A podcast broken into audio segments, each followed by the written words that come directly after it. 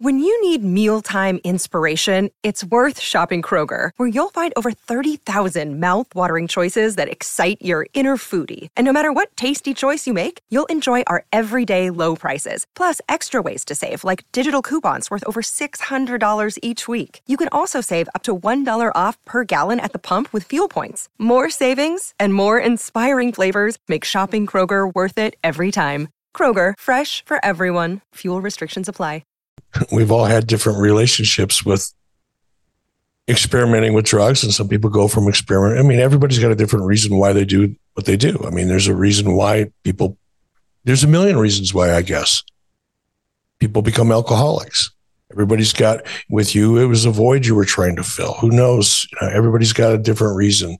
Usually it ties back to trauma or or not feeling worthy or not feeling loved or whatever that is you know, those are those are things that I think are common amongst addicts.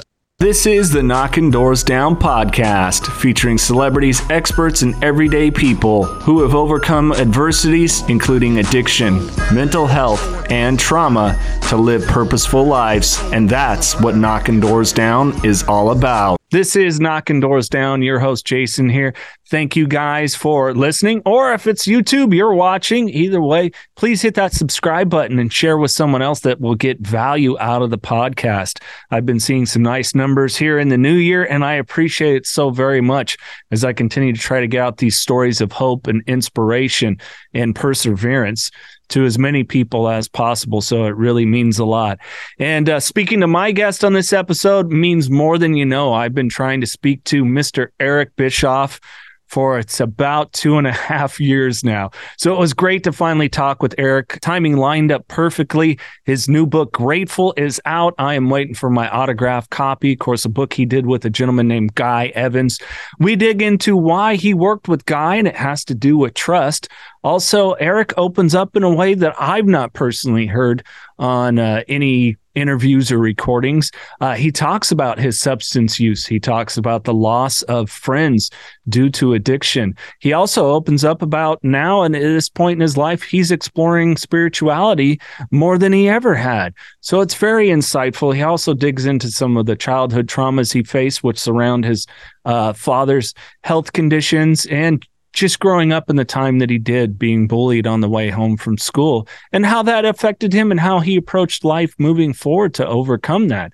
So, again, thank you to Eric Bischoff. This is a really great one. Get his book, Grateful. I put the link in the podcast description to do so.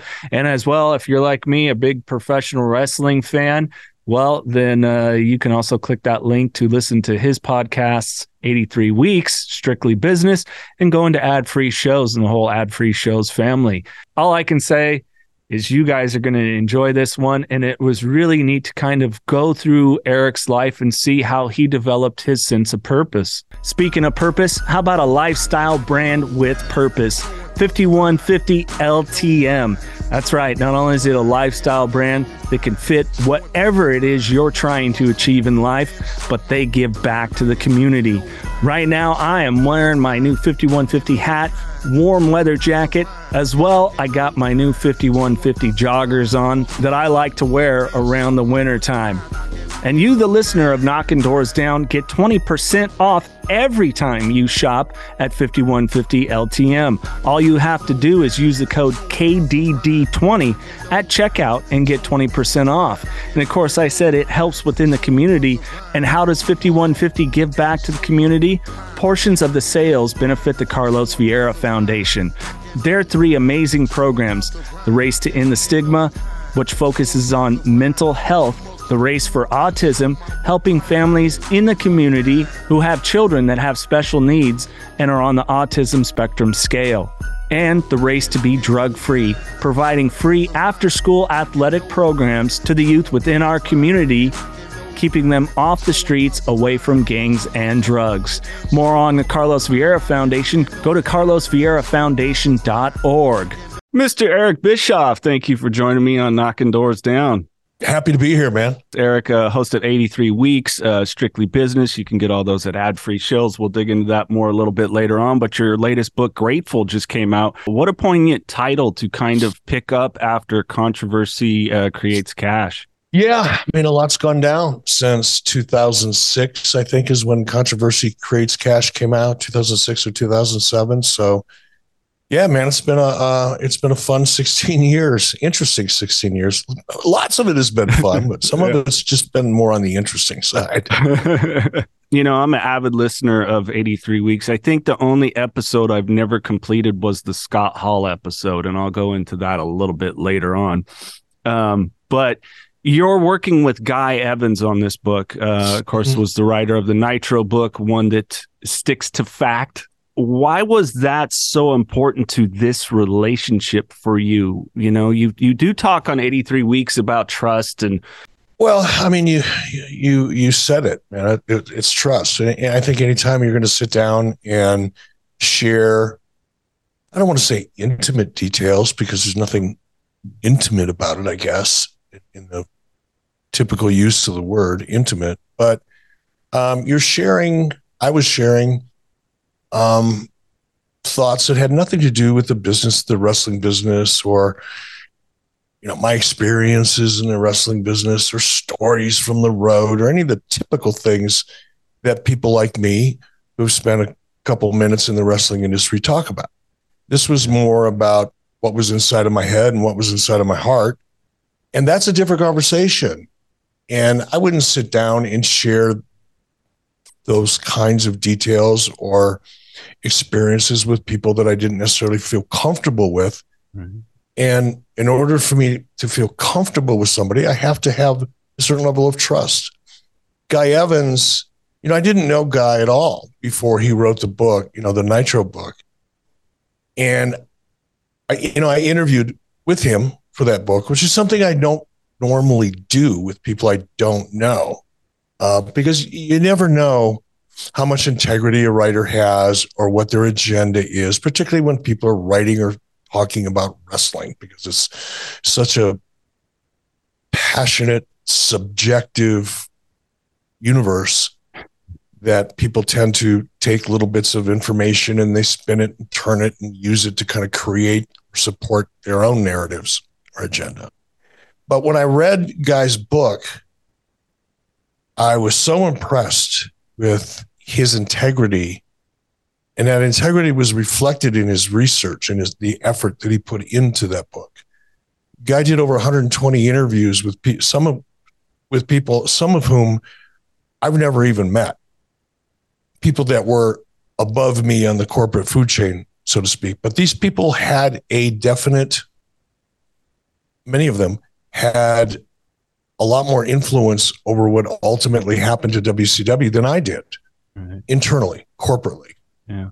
There's so much about it out there that that the downfall of WCW and these things that so much of it ends up uh, uh, attacks at you and uh, how do you just kind of just deal with it? I, you know, I'm at a point, Eric, in my recovery that it's like year two, everybody said a lot of the shit's going to hit the fan for you, and it is. How do you just kind of navigate a lot of this stuff where it's just a bunch of fodder? Uh, you, you know, it's taking time. You know, keep in mind, I, I I was active in the industry for thirty plus years, I guess, and during that period of time, I took a lot of heat. You know, um, it started out with why the hell does this guy get this job? You know, going back to the AWA when I ended up on camera. Right. You know, a lot of the, the, the wrestling talent there at that point in time, they didn't really have anything against me, but it was like, who is this new kid that's never spent a nickel or never spent a minute in the wrestling business, has never drawn a nickel, doesn't even know how to lace up a pair of wrestling boots, you know? You know, how is this kid? He doesn't know anybody. He didn't come up in the business. His family wasn't in the business. You know, this this Eric Bischoff character just came came from out of nowhere and ended up hosting a show on ESPN five days a week. How does that have, you know, there was a resentment about that. Yeah. Because I didn't come from, I had no experience. And I understand that. I didn't take that personally. It's kind of comes with the territory. But as things progressed over time, and then I made it to WCW, and kind of the same thing. You know, people kind of recognized I had a little bit more experience by that point, but it was still I was the outsider. You know, I didn't come up in the wrestling business. I didn't come into the business the way most people did. And as a result, I think inherently there was just a fair amount of, I don't want to call it natural resentment or jealousy, but it was there. Yeah. And then eventually it became, you know, the dirt sheet writers and the rag sheets and people like Dave Meltzer and all. They had their own opinion and their narrative. And then that began to grow as my profile began to grow. So did the narrative from mm-hmm. others. And to top it all off, I, you know, I became the president of a division of Turner Broadcasting. By the way, I had no corporate experience prior to that. I was a talent, but here I am, president of a division of Turner Broadcasting. That really created some resentment internally by people, you know, in in the company that kind of felt that they deserved that. Sure. And of course, they would leak things to people like Dave Meltzer, and you know, they had their own agenda and reasons for doing it, and it just grew and grew and grew. But the, and it, it it bothered me a lot, to yeah. be honest with you, uh, early on. And when I say bothered me, like I didn't go home and you know whine about it or complain to my wife about it or you know, sit and be miserable about it. My nature is to fight back. I, I I'll come back at you. I'll counterpunch. I, I was my nature is to fight first and then start thinking about things later. That's got me in trouble a few times. and and here's how that worked out for me though. By fighting back and calling out certain people. And I've been doing it for a long time. I did it long before social media, you know, became a thing. Um, those people, those individuals who had their own agenda and their own feelings about me, rather than sitting back and shutting up, what did they do? They did what most people would do: is they started coming on even stronger. So I developed this um, love hate without the love relationship these dirt sheet writers and it just continued to escalate. And throughout my career no matter what move i made you know you always had a group of people like the dave meltzers and the you know the amoeba that follow him or i should say not follow him but believe him. Right. Um and and not just dave others um just kind of camped out in that camp. But you know i got to the point where um it, it, it stopped bothering me and i started having fun with it. Like yeah. now i have fun with it you know, I, po- I purposely will sometimes post things on Twitter that I know will, you know, irritate the the dirt sheet community. And I just I do it just for fun. I just like fucking with them. and, and and to a degree, because what because when they do that stuff, they expose themselves for what little they really know about the industry and they expose themselves as just being, you know, fanatical anti Eric Bischoff wrestling dirt sheet readers. The Knockin' Doorz Down book shares all the history and inspiration behind the Carlos Vieira Foundation and how it all started. All proceeds from the book benefit the Carlos Vieira Foundation's Race to Be Drug Free campaign. So, what's that all about? Through the Race to Be Drug Free campaign, Carlos Vieira Foundation raises awareness about drug abuse, donates to drug free programs, and brings drug free speakers into schools to educate youth. The Race to Be Drug Free campaign's main program is the Gloves Not Drugs boxing program. This program is completely free for kids between the ages of 8 and 17 to learn discipline, strength, respect, camaraderie, and the art of boxing. The program was created to keep kids off the streets, out of gangs, and away from drugs. For more info and to get involved, check out carlosvieirafoundation.org. That's one of the things I love, and, and no offense to anybody else on the ad free shows team uh, you know, your shows are the ones I listen to the most. A, I love hearing about, you know, the business of, and it's really interesting you come from that, but also just your approach with life. And one of the really intriguing things to me was when you you've talked a lot about, you know, your your growing up and I see where that, you know, I'm like, where does a personality like what I know of you publicly and through mutual friends d- develop and you talk about the tough streets of Detroit growing up in Minnesota and and and home life. How do you kind of reflect back on those those experiences? Is there ever a time maybe you're sitting there journaling and go, "Wow, okay, this reminds me when I was younger and, you know, getting beat up as a kid in Detroit or whatever it was. And, and this is the period I decided I was going to stop taking shit. Oh, I mean, you know, that first of all, when I when I think about my childhood and growing up in Detroit, and I didn't grow up in the roughest part of Detroit. I want to make right. that clear. You know, where I grew up in Detroit, it was probably rougher than your average suburban, you know, community um, because it was Detroit, and it it was different. You know, I did get beat up essentially three times a day, five days a week. Now I was a scrawny kid. Um, and the older kids in the neighborhood typically picked on the younger scrawny kids and i was among several of those. I wasn't the only one but it's just the way it was. And to be honest with you i didn't i just thought that's the way life was. I didn't have anything to compare to. To me it was that's that's how everybody lives. I'm sure this same thing i didn't think this you know but i, I it i guess at the time i thought everybody went through what i went through and that was the way life was everywhere because I didn't yeah. have anything to compare it to. And when I left Detroit, you know, I was a kid, 13, 14 years old, whatever it was. I moved to Pittsburgh. And I remember, you know, I was a new kid. You know, nobody knew who he was. I was still that scrawny kid. You know, nothing changed.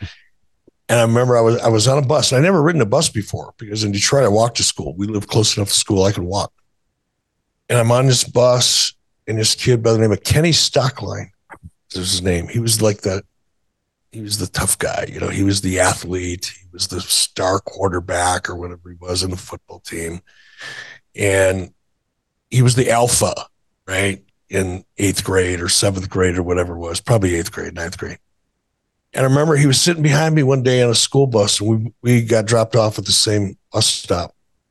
And we had shop class back then, metal shop. And this Kenny had made a garden trowel on a sheet metal. That was his his class project. And he was bringing it home, I guess. And he was sitting behind me on the bus on the way home. And just to get laughs, I guess, he was binging me on the back of the head. Just ding, not hard, just ding, ding. And everybody behind me would break out laughing. Of course, a new kid sitting by himself in front of the bus, getting picked on by the, you know, school bully, but everybody liked him. He was a very popular kid. And, you know, I was here six, seven, eight times. I'm getting banged on the back of the head. And I remember thinking, yeah, I don't want to do this anymore.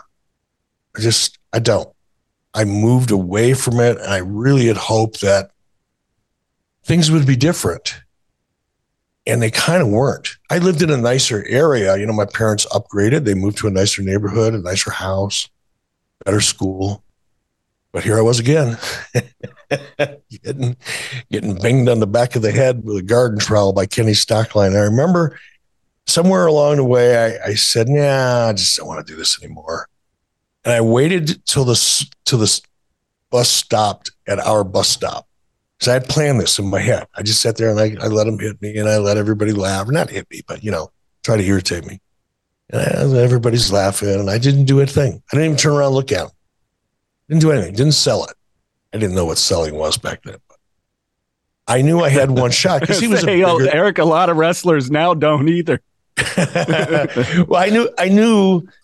Look, he was a bigger, stronger, you know, tougher kid than me. Um, and I knew, okay, I got one shot at this because here's the here's the good news for me at that time. Having fought three times a day generally I got beat up on my way to school. I got beat up at lunchtime when they took my lunch money. And then I'd usually get beat up at least once on the way home, right?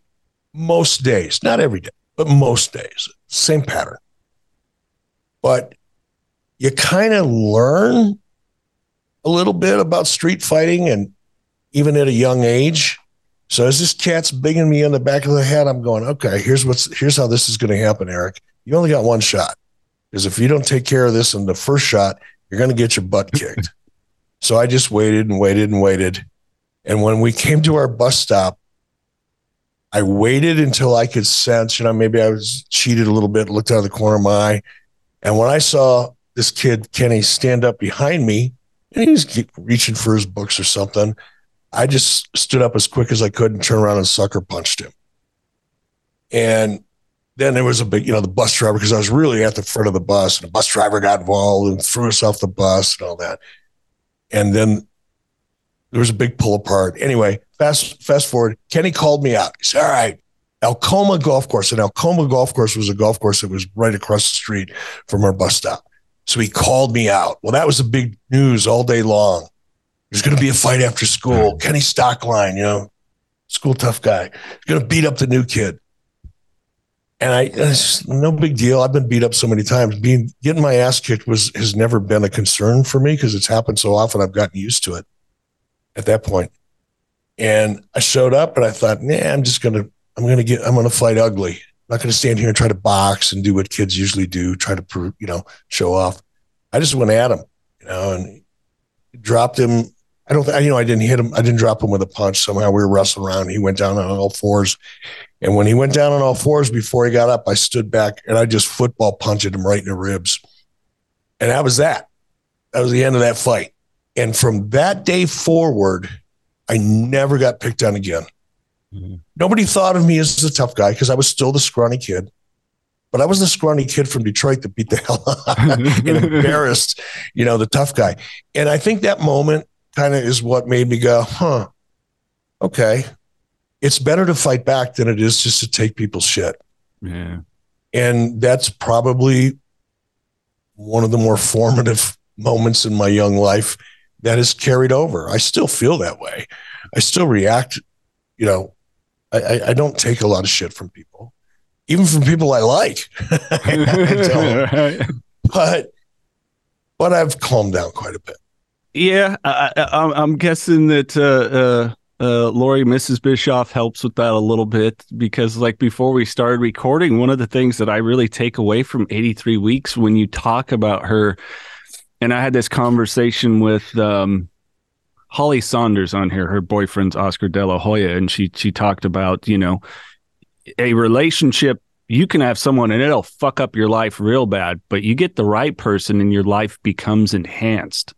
And I hear so much, you know uh, I think you're having some AG1 or something right now. I know Mrs. B's into holistic, uh, you know, health and all these things.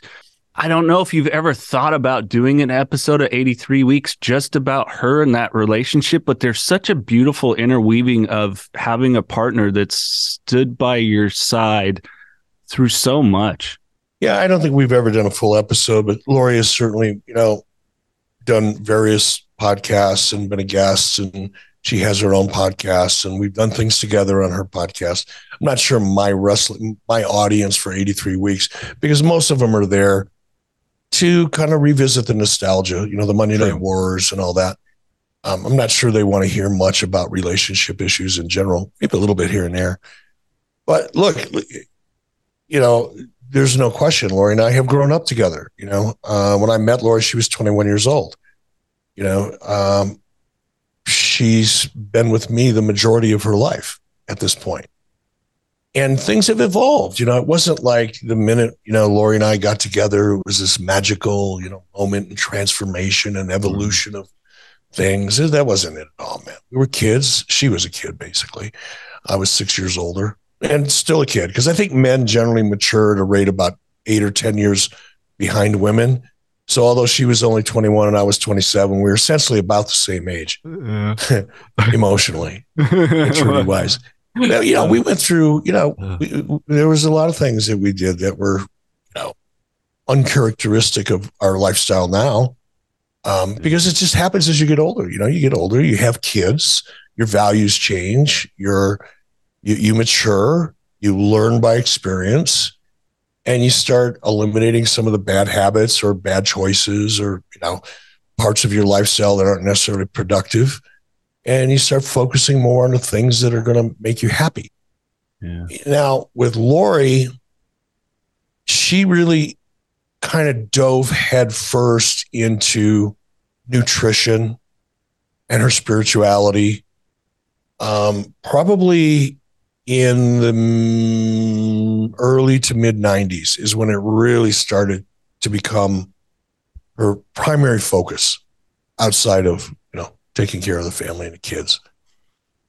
And that her intensity for that only grew over time.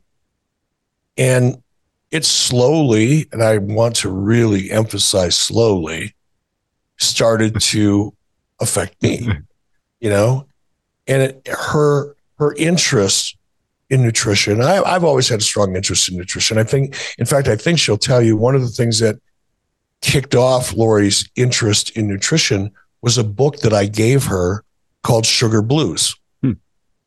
And when she read that book, it's kind of it was kind of like a an eye opener for her, and it was the catalyst for her to to really dig into nutrition. And then along with that, her spirituality. She began to really explore and, and read and invest because Lori wasn't really a spiritual person when I met her. If she was, I never knew it. Hmm. Um, she was a 21 year old, you know, average, well, anything but average. but I mean, in terms of in terms of her personality and the things she did and enjoyed. Um, but as that part of her life became more important to her, obviously it became a bigger part of my life. But it's taken time, man. I mean, I'm I'll be 60, 68 in May, and I feel like I'm just now getting to I don't want to say understand, but um, embrace spirituality and embrace kind of a a bigger I hate to use the word enlightened because it's used so much, but a bigger, broader view of the world beyond just the next opportunity I'm going to try to tackle. It's funny when you talk about yours and, and, and the Mrs. Age difference. My my partner and I, she's uh, 16 years younger, and I've had people go, "Whoa, how does that work?" I go, "You got to remember, I was drunk for over a decade."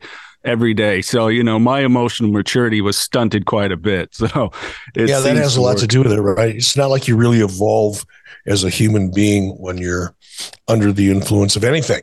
You know, no. It doesn't have to be chemicals. You can be under the influence of any kind of lifestyle that doesn't even necessarily involve you know, yeah. alcohol or drugs. But if you're obsessed with things to the point where, or or you allow things, whatever it may be, to control you to the point where you're not exploring your spirituality and and a, a bigger view of the world, then yeah, you kind of stunt it. It's like yeah. no growth. Oh yeah, no, there was none whatsoever. Uh, I was a shit show to be honest, but uh, you know, um, I mean, but you've seen it. I mean, you know, our connection here. This is the irony too of of being an avid listener of your show. I learned about Tim Ryan, dope man, the the hmm. work you did with Jason Hervey because of 83 weeks. Now two years, almost two years, Tim and I have been friends what did doing that show um, really kind of change your perception uh, of addiction? I mean, because you were around, it's, you know, I mean, Scott Hall, one of my all time favorite wrestling performers, you know. Um, and how did how did really going through that did did did your mindset concerning addiction maybe change? I'll be honest, the, the show had nothing to do with it. I, mm. I, I was I was barely involved. I was involved on the business side of that show. My business partner, Jason Hervey, was working directly with Tim throughout that whole process. I, I never even stepped on the set um, because I was busy producing other things, and that was Jason's project. I didn't really get to know Tim until after that project was over mm. and aired on A and E, and a certain amount of time went by. And one day, Tim Ryan reached out to me and said, "Hey, you know, by the, by that time, Jason and I and Jason Hervey and I had dissolved our production company. You know, amicably. You know, we're still friends, but he kind of went his way and I went my way. And then uh, Tim called me one day and said, "Hey, you know, I'd really like to get this show going. I know, you know." Had a special on E, but I think it could be a series. So I started working closely with Tim on that. But it wasn't the show didn't have any impact on me, to be honest uh, because I already had a pretty strong opinion about addiction. And because of working with guys like Scott Hall, but he was only one. Right. You know, if, if I look back, I don't even like to think about it. The number of people that I worked with, peers, guys a lot younger than me, that I worked with and had different levels of relationships with, that all died because of drugs. I saw it. I saw what alcohol did to people. I've been around people for the better part of 30 years that, you know, you sit down with them and shoot the shit and everything's great and they're fun people and they're fun to be around. You go out and you have a drink with them. And for the first two or three drinks, they're a good time and everybody's laughing. By drink number four, they turn into mean people. They, they get bitter and angry and mean. And I've, I've been around people on, I'm not exaggerating. I've been around people that went from Dr. Jekyll to Mr. Hyde over the course of three beers. And it, when you see that happen in front of you, and you go, what the hell? You know, it doesn't take a very intelligent person at all to rel- realize that, man, some people shouldn't drink. Yeah. And obviously, people shouldn't. You know, I watch guys, Louie Spicolli, young guy, wrestled, you know, for WCW, you know, pass away. Ray Traylor, another good friend of mine, you know, took my son deer hunting. My son got his very first deer with Ray Traylor and, Rick Steiner. You know, Ray Traylor passed away because he was drinking and doing somas. Yeah. You know, a muscle relaxer. It was a bad combination. And that that combination of alcohol and prescription drugs has probably killed more of my friends than anything. And I was well aware of that. Now, what I wasn't aware of until after getting to know Tim was the extent of the opioid crisis. Yeah. And and how heroin heroin made its resurgence. You know, when I was a teenager in the 60s and early 70s, you know, I knew what heroin was. Everybody knew what heroin was, but the people that did heroin were like the destitute, you know, bottom of the barrel, homeless, you know, just they were a different class of, you know, it wasn't like smoking weed and mushrooms and having fun. These were people that were like into the, the poison. Well, I realized after meeting Tim and, and having conversations with Tim that heroin was no longer a junkie's disease initially. Yeah. Uh, it was a blue collar disease. It was a white collar con- disease. There was heroin everywhere. And then I learned that one of the reasons that heroin is everywhere is because doctors, doctors in the pharmaceutical industry were overprescribing opioids in the form of Vicodin and Percocet and all the other goodies um, for so long. And when those drugs became no longer so easily available because the federal government finally realized that all of a sudden they shut down the you know supply of heroin you know the pain clinics that existed in florida I, have I've, I've seen them yeah. you know when they existed you know before florida cracked down on pain clinics you could literally walk in and i've done it by the way done it you know one of my favorite cocktails back in the day was what was called a starter kit the starter mm. kit was a was a, a Vicodin of a substantial strength. I don't remember what the milligrams were anymore, but a substantially strong Vicodin, along with two mini thins. Mini thins were the little caffeine stimulants you could buy over the counter at 7 Eleven. And then you mix two mini thins of Vicodin and about three or four beers, and you were off for a fun ride for a while until you weren't, until you until you started doing too much of it. And, one, and so I, I I know how easy it was to go in and get a prescription for for Vicodin. Yeah. Uh, wow, man, I sprained my elbow, doc. Can I get some Vicodin? Oh yeah, here's 120. You know, here's a prescription of 120. Let me know if you need a refill. You go to the de- you go to the dentist, get a tooth pulled. Oh, here's 30 Vicodin. Well, I've had a whole bunch of dental work done recently, implants and all kinds of other stuff. I never took a pain pill. Never. I mean, what, the last time I never even took an aspirin because you don't need it. Yeah. But when doctors would just give it to you, what do most people do? Oh, fuck, I'll try it, see what that's like. But when all that shut down and you couldn't get it anymore, that's when the heroin industry started really growing, becoming. Yeah, yeah, and you can. It's it's one of those situations of of following the money with this. I you know I work for a nonprofit called Parents and Addicts in Need, and the founder, he was an opioid addict. Um, and so him and Tim Ryan have hit it off really well. But it was it was that doctor shopping and everything else. He was he was fortunate enough that he was so, uh, upstanding enough in the the the city that that he lives that he didn't have to ever resort to going to the streets. But it was that close. I mean, it was that close, and it's you know, I'm one of those oddballs with addiction, Eric. I've tried a lot of different stuff. Uh, you know, cocaine. Oh, I got paranoid the first time. Opioids made me sick. Thank goodness. But boy, I wasn't the angry drunk unless it was a situation. What do you mean there's not a fifth beer?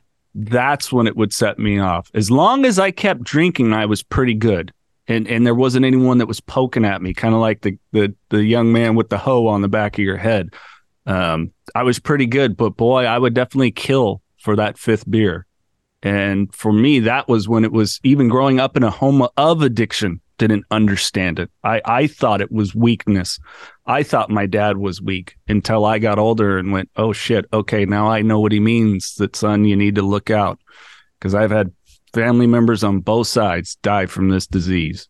Yeah, it's a, it, it's, and it's so insidious, right? It, cre- it creeps up on you. So, uh, well,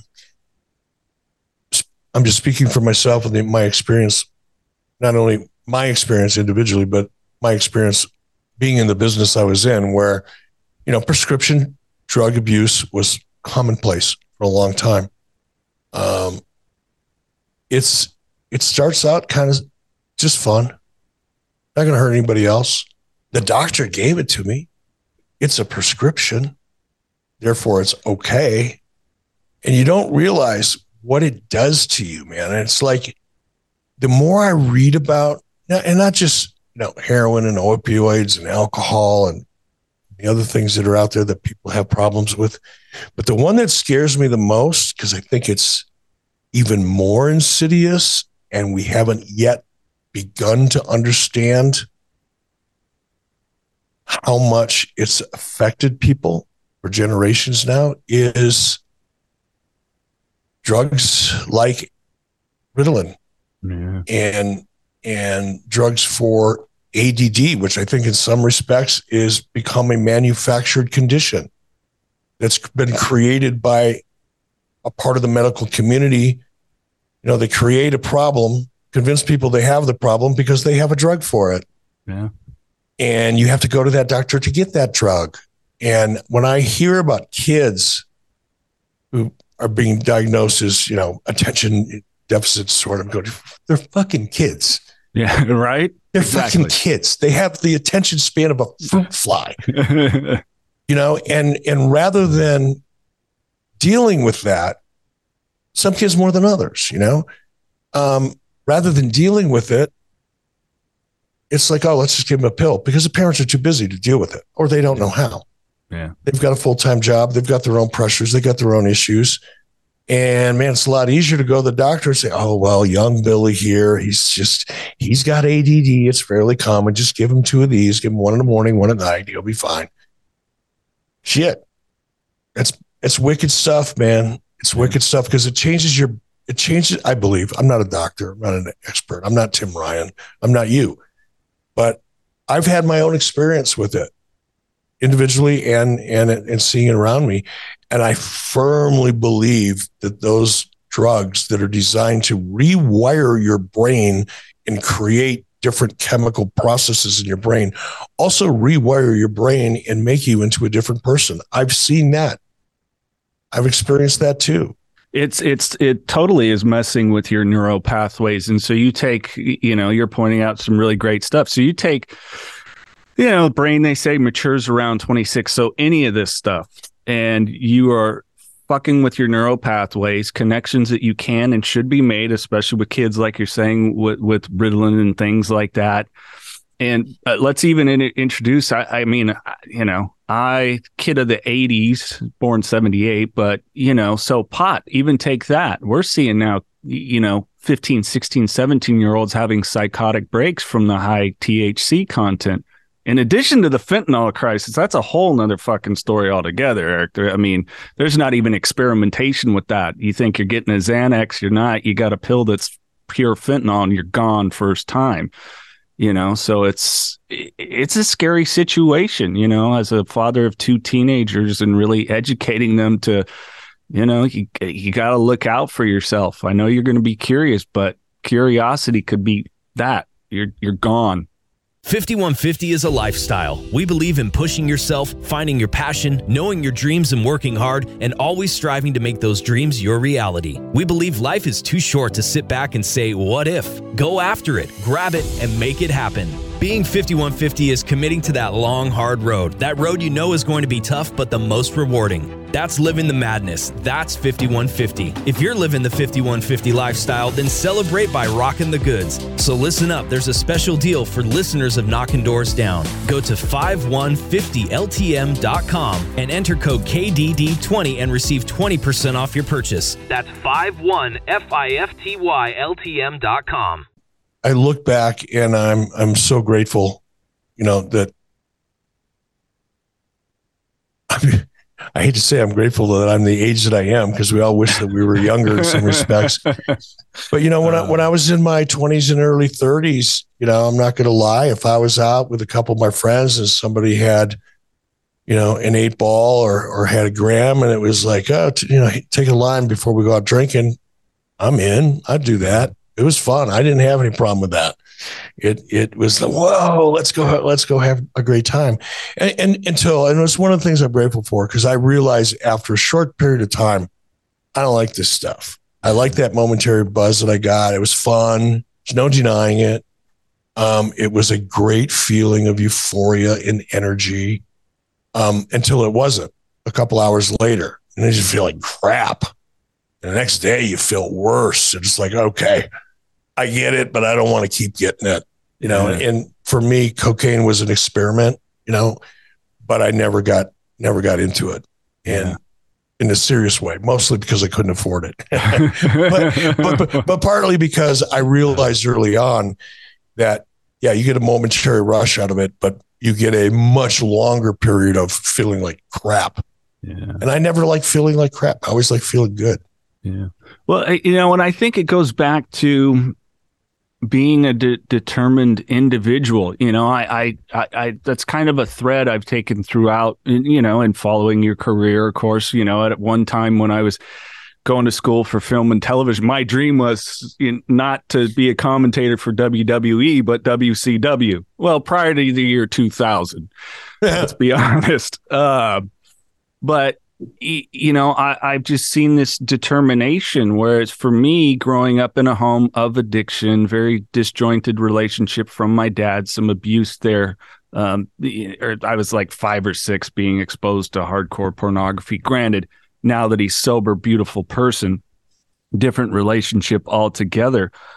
I was always looking for something kind of filling a void. And that's the thing I've noticed between people just such as yourself. Ah, I went out you know, had fun. It was a good time with the buddies. For me, it was always looking to fill something that wasn't there. And the delusion in my own mind that, especially, you know, four or five beers in, I could talk to any woman in the bar. Everybody wanted to hang out with me. You know, I'm the local radio celeb and what other bullshit. So it, it's it's interesting how for the non addicts, so to speak, there is some different language in in their reflection upon any experimentation. Yeah, I mean, I'm. Uh, I guess there is. We all have we we've all had different relationships with experimenting with drugs, and some people go from experiment. I mean, everybody's got a different reason why they do what they do. I mean, there's a reason why people. There's a million reasons why, I guess. Yeah. People become alcoholics. Everybody's got with you. It was a void you were trying to fill. Who knows? You know, everybody's got a different reason. Usually, it ties back to trauma or or not feeling worthy or not feeling loved or whatever that is. You know, those are those are things that I think are common amongst addicts. I don't know. I'm not in the nope. community. I, Nailed I it. I don't counsel people. I but I read and I talk to people. you know, I listen and it seems like that's like the common denominator, man. Just not feeling loved, not feeling important, uh, or in some cases, even more severe trauma, abuse of one form or another. Yeah. Well, we, uh, or I exchanged with you sharing that my, my dad, unfortunately, he had an accident. I think it's five years ago now, um, quadriplegic, but you went through some of that stuff too with your, your father with some health issues. Did that, for me, it's motivated me to change my life. to get better mentally, emotionally, spiritually, in all ways. Did it have an impact on you, maybe in reflection, the things that uh, were going on with your dad to kind of? Well, fill in the blanks for people that don't know. Uh, my dad, my when I I think I was about four or five years old, so this must have been about 1960. I remember the morning. I remember, yeah, it was around 1960 because I was looking at my mom and dad leaving the driveway of our home in Detroit, and they got into our 59 Ford Fairlane. I remember it. It was beige and white with a green interior. It was the ugliest fucking car. but I remember being about five years old and sitting up on the couch and looking out the picture window, the main window in our home, and watching my mom and dad drive off as my mom was taking my father to the hospital for for brain surgery. And my dad was born premature. Believe it or not, he was born in 1930, but even in 1930, he was only three and a half pounds when he was born. Wow. Now, and he was born in a farmhouse, probably 60 miles from the nearest hospital. Maybe not quite that far, 40. But nonetheless, he was born in a farmhouse. My grandmother gave birth to him in the farmhouse, and he was premature. And they kept him warm by putting him in a a dresser drawer filled with blankets with a heat lamp. That's how they kept him alive and nurtured him. And I, I, it's amazing back in 1930, you know, having that happen in a farmhouse without any medical attention, that he was that he even survived. To be honest, but he did. But by the time he was in his 20s now, around 1959 or 1960, he had, when he was born prematurely, he, his spine had not fully developed. So there was essentially a, a hole, if you will, or pocket at the very top of his spine that had not completely fused or completed its growth cycle before he was born. And over the years, cerebral fluid from his brain would leak into the spine and would kind of build up in that that pocket or that hole in his spine. And over the years, it became um, significant enough that it was putting pressure on certain nerves. And he was having these excruciating, debilitating headaches as a result, which is why he went in for the brain surgery. Now, prior to that morning when they took him to the hospital, my dad was a very physical guy. Even at five years old or whatever I was, my dad would take me pheasant hunting with him and my uncles and my cousins. I didn't get to do it. I just got to walk along, you know, and mm-hmm. be a part of the group to the to the best of my ability. But he always brought me with him. You know, took me fishing. He was a very physical, you know, growing up on a farm, he loved to fish, he loved to hunt. He, he was just a physical guy. He loved to work with his hands. He built the house we lived in. He built the house we lived in um, with his own two hands, and, and along with a friend of his. That's that was my dad. Well, when my dad came back from the hospital, he no longer had use of his arms or his hands. That was a pretty traumatic thing. Now, I'm five or six years old. I don't know what's going on. My dad's home. I don't realize that he can't use his hands any longer. I don't realize how emasculated he felt because this is the 60s. This was back when you don't let your wife go to work. What kind of husband are you if your wife has to work? She stays home. She takes care of the kids. She does the cooking and the cleaning. That was it. It was Ozzie and Harriet, man. It was Leave It to Beaver. You know, it wasn't, you know, two career households. Right. If you had a wife that had to work, you were looked down upon. You know, so my dad could no longer brush his own teeth, couldn't comb his own hair. Forget about building anything. Going hunting and fishing, that's not off the table. He couldn't put on a pair of socks by himself. And what I didn't realize, and unfortunately, this is the one thing I, I don't regret much of my life. I don't regret much. There's things I would do differently, mm-hmm. but I, I can't allow myself to regret anything really because I wouldn't be where I am today if I did. And I and I I look at things that were negative in my life at any point in time as a growth opportunity or an experience, you know, and I grew from it. But with my dad and my mom, as a young kid, you don't realize you don't realize psychologically what that does to a person. Someone like my dad in the 60s, who was de- totally dependent upon my mom and his mother, because my grandmother moved in with us to help. Masculating. Yeah. And my dad became bitter and angry. He tried his best. He really did. And he did a lot of great things as a dad. But there were a lot of things that weren't so great. And there was, I don't want to call it abuse. It was never physical. Well, yeah, it was, but not in the way people think. Um, and I was angry. I couldn't wait to get out of the house. Couldn't wait to make my own money. I started working when I was eight or nine years old, Hmm. odd jobs in the neighborhood. Always had a paper route. When I got old enough to drive a car, I always had a job. Um, because I couldn't wait to be independent of my mother and father because I was kind of miserable because they were miserable as a result of what my dad had to go through. My dad was horrible to my mom. He didn't mean to be. He didn't even know he was, but he was horrible to my mom because he took a lot of his frustration out on me, but a lot of it on her because I was the oldest, right? Yeah. and he took a lot of it out on her. And I saw that. I saw the mental abuse, the emotional abuse, um, and I experienced it myself.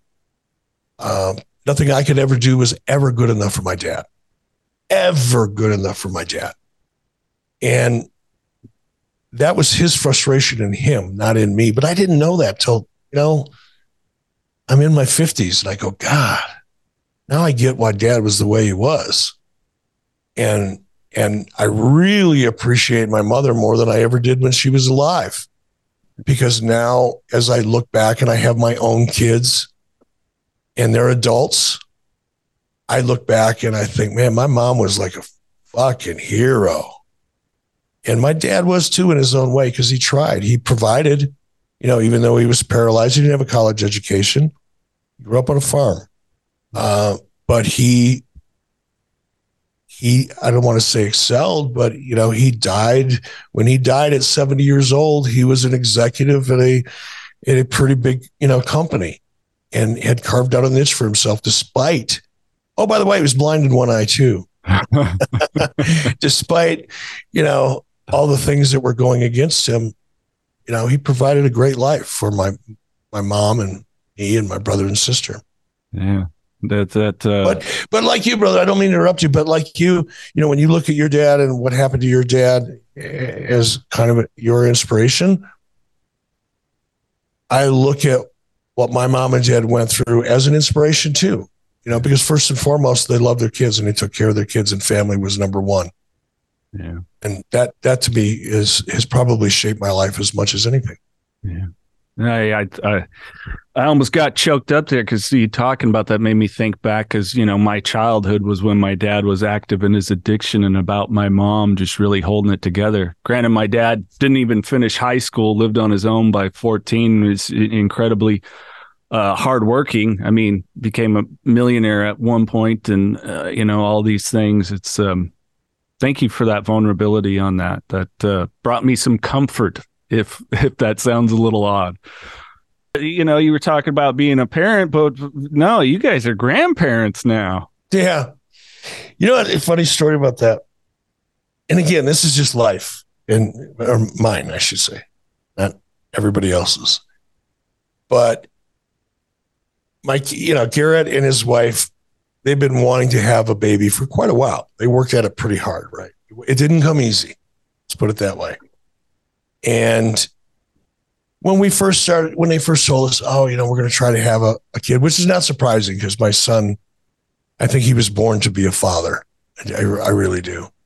Um, so it didn't surprise me, but I remember thinking to myself, gosh, I hope, I hope I feel the same way about being a grandparent as everybody else that I talk to.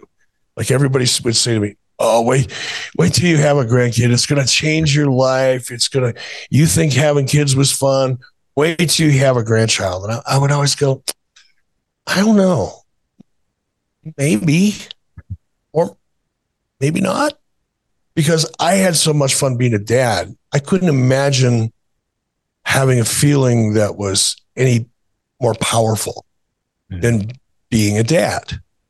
So when people would say, "Oh yeah, that's great, but it's going to get better," I would go, "Ah, I don't know. Maybe for you, but I don't know." And I deep down inside, I always had this kind of fear. is like, well, what if I don't feel that same way? What if I'm like cool with it, but I don't have that overwhelming sense of gratitude and, and joy that I hear so many people talking about? Mm-hmm. I just didn't see it for me until Waylon was born and I saw him. And if I think about it, I'll start crying like a bitch. It's just, and I went, okay, I get it. Mm-hmm. I love it's it. true. And it's not that it's better than being a parent, but it's so much different. It, it has all of the benefits in, in terms of joy. But the added value for me is not only do I have the joy of watching this little creature evolve and he's evolving. We were there, you know, over Christmas break and it's like he's got his own personality now. He's got his own sense of humor now. I mean, he's just an amazing kid. And to be able to watch that happen before your eyes is just so cool but seeing the joy that my son and his wife are experiencing is what elevates this experience from having kids because now I'm watching my kids experience the joy of having a child, which I never contemplated. I didn't think about that part. I didn't realize how important that would be or how much impact that would have on me. So it's it's pretty cool. Uh, Eric, uh, before we get to some random questions and I uh, give you the floor for some final thoughts, um, please, the new book, uh, Grateful, um, how can people get it? Uh, 83 weeks, strictly business, ad free shows, whatever you want to let people know about, please. Yeah, just uh, it's it's available on Amazon. You know, go to amazon.com, you know, slash Eric Bischoff and it'll come up or you can go to bischoffbook.com, which will take you to Amazon. Uh, it's available. Uh, the book was a fun experience, man. Guy did a great job. You know, Guy listened to the podcast, and you know, Guy was the one that approached me and said, "Hey, you know, I listen to your podcast, and I hear some of the things you're saying, and I know you're just talking about wrestling, but I hear some of the other stuff you're talking about." And he said, "I think you've got a story to tell or something to offer." And I was not resistant at first. I just didn't see it. You know, I didn't see what he saw. But as we talked through it, I went, okay, that that would be kind of cool because it's different and it's a part of my life or part of me that I don't typically share. You know, I'm usually just talking about wrestling bullshit. so uh, I thought, well, this will be this will be a fun experience, and it really was. It was cathartic in some respects, and it, it was a lot of fun, and I enjoyed doing it. But the book is out there, and it's not a self help book. I'm not trying to convince anybody I know how to make them better. It's really just my experience.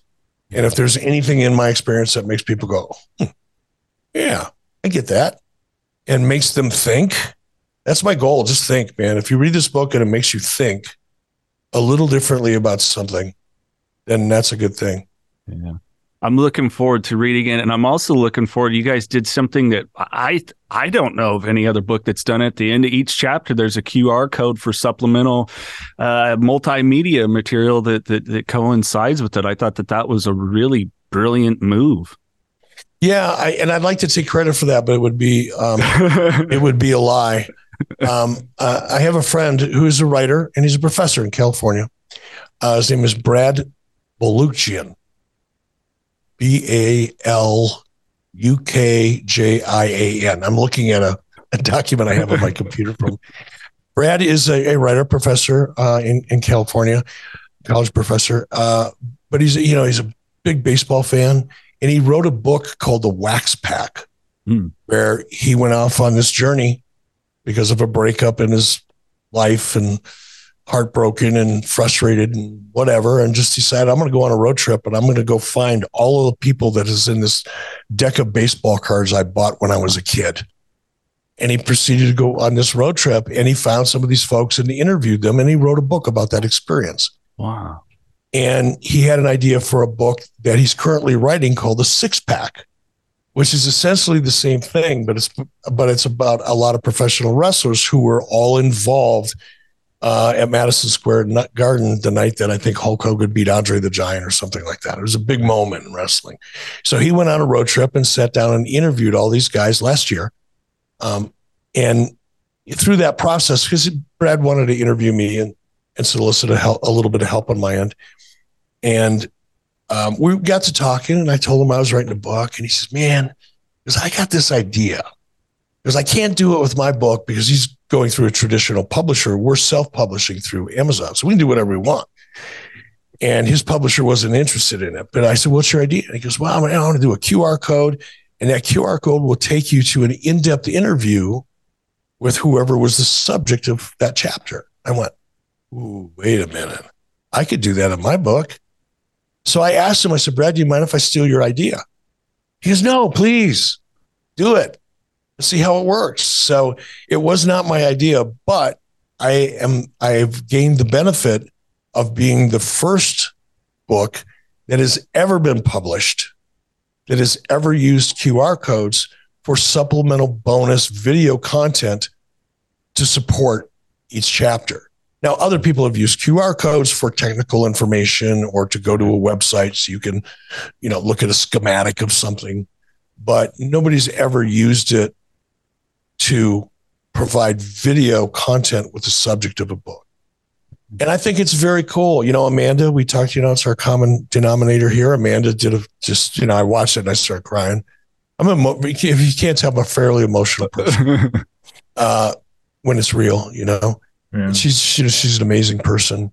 But there's a lot, you know, Lex Luger's in there and and tells his story about he and I and how we found each other again after after wrestling, after uh, you know Elizabeth Hulette, Miss Elizabeth, yeah. literally died in his arms of a drug overdose, and my resentment towards him because of that. And just one day, I woke up and went, you know, I got to call Lex Luger, and I've never been friends with Lex. Hmm. I, I, mean, we worked together and yeah. did everything against him, but we never hung out, never talked on the phone, never had dinner, never went out for a beer, anything like that. All the time we worked together just one day after years of despising him and resenting him and blaming him, which wasn't all his fault, but you know, one day I just woke up and said, I got to call Lex Luger.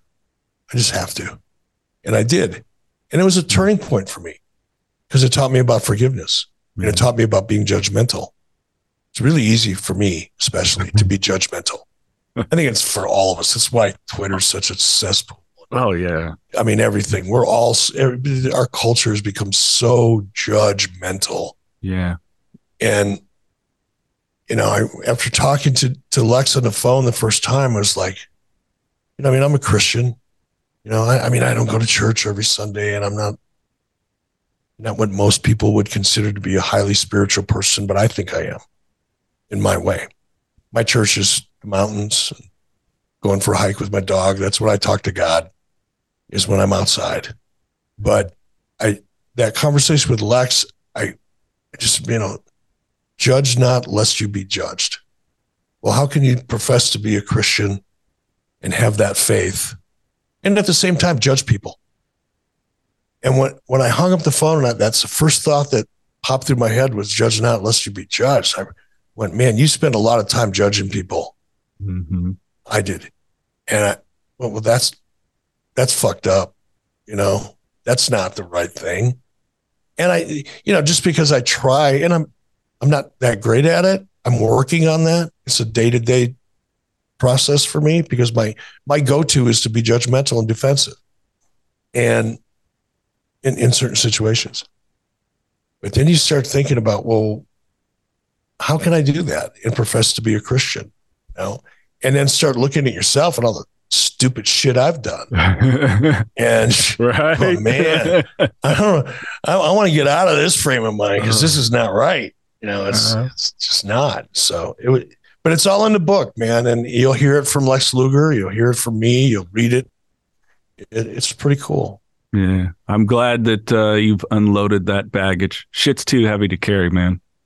Well, that's the other thing too, you know, and, and even, you know, you talked before about how do you deal with all the negativity and people do the and it's that too you know that's just baggage if i allow that stuff to live inside of my head uh, or if I carry it around. Now I'll still react to it. You know, if somebody says something that is I know is knowing that I know is false or whatever, I'll I'll I'll clarify.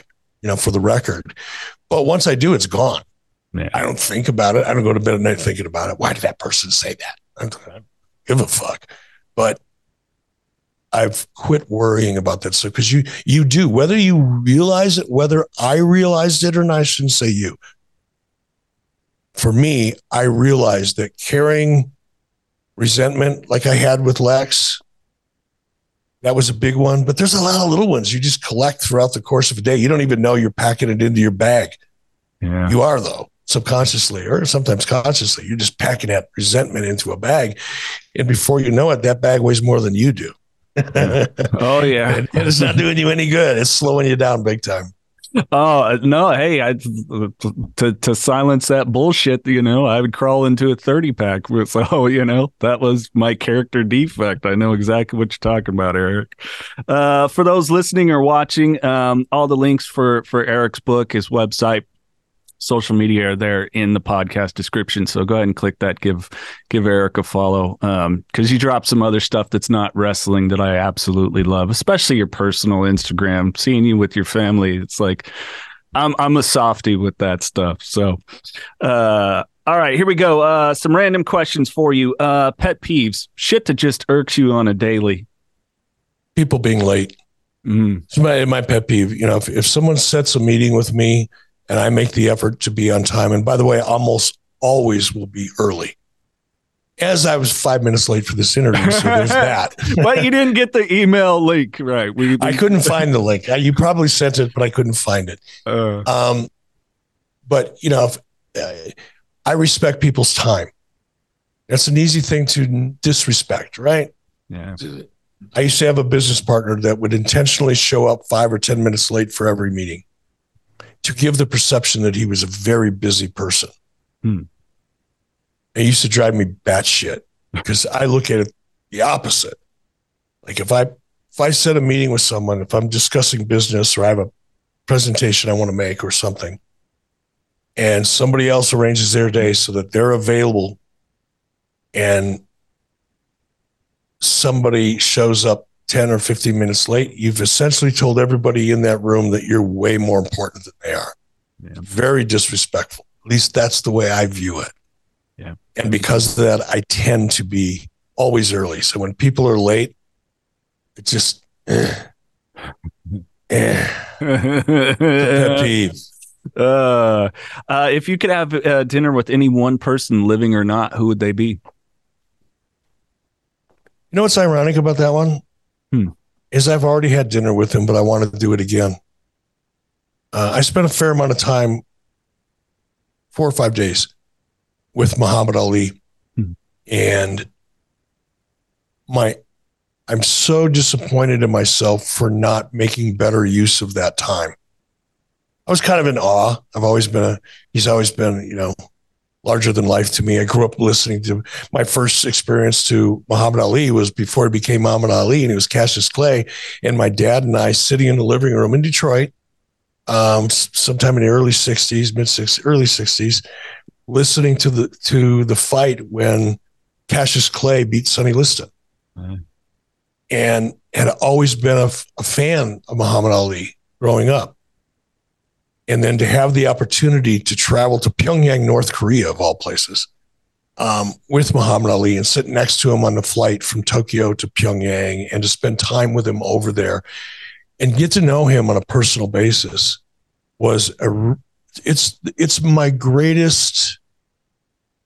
When I think about my career and what made, what am I, what's the one moment that I'm, I wouldn't trade for anything, and it was that and I and now learning more about Muhammad Ali because I continue to read about him and and see old interviews.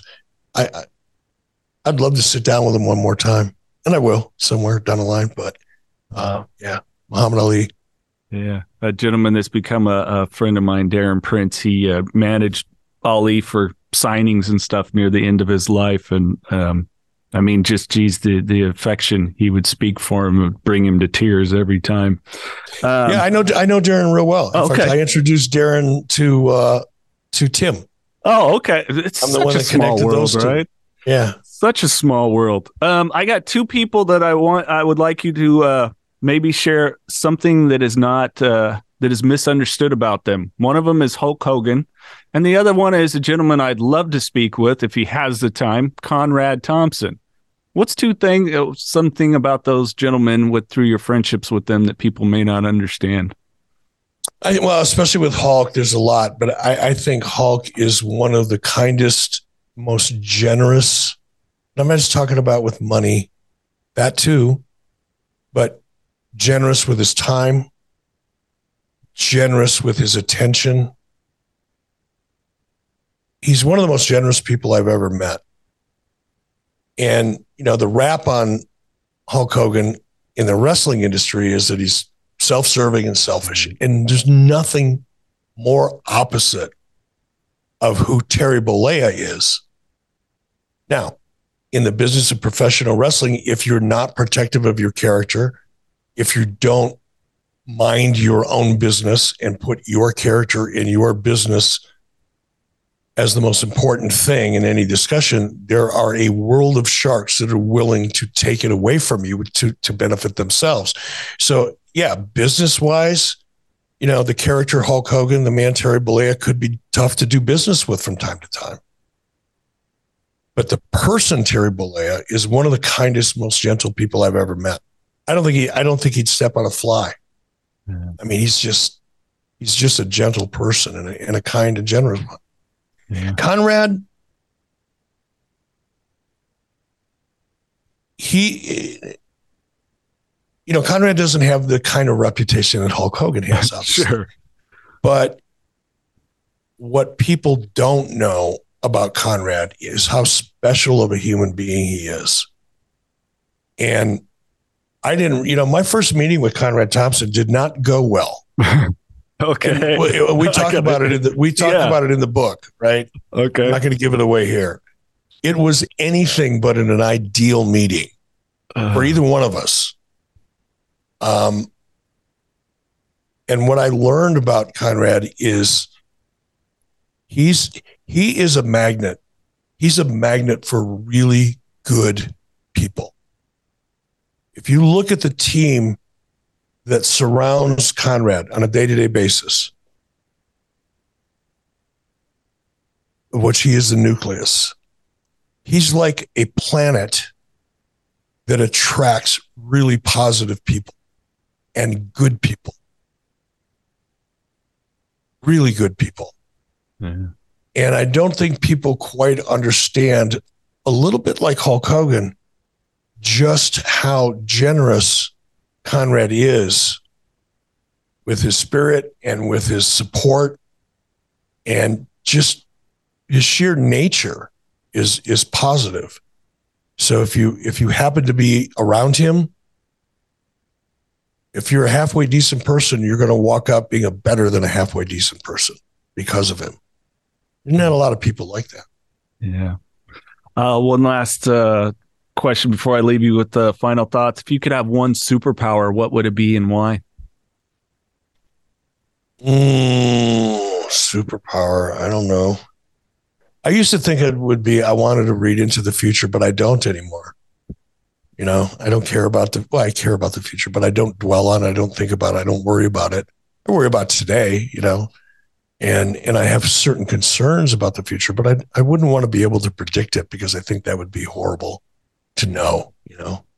Uh superpower, I don't know. I don't know. I, I can't even answer that one. Well, I, I, I guess I don't want one. here's my recommendation being that you do travel a lot for the you know live shows and everything else that you do uh, i would totally take that flight thing and say fuck you tsa i'm not dealing with you anymore Oh no, having a now having a private plane isn't a superpower. oh i But- meant you personally be able to fly just like superman hitch everything up and fly Oh, okay. Well, I know I when he said fly because I actually I used to have my own plane and I, I was a pilot. I had my instrument rating and I'd fly myself all over the country and uh, so I thought that's what you were referring to. But oh no, man, if I could like just you know throw on a cape and jump off my deck and find myself in you know New York or L.A. or Chicago and not have to deal with shit, yeah, that'd be great. yeah.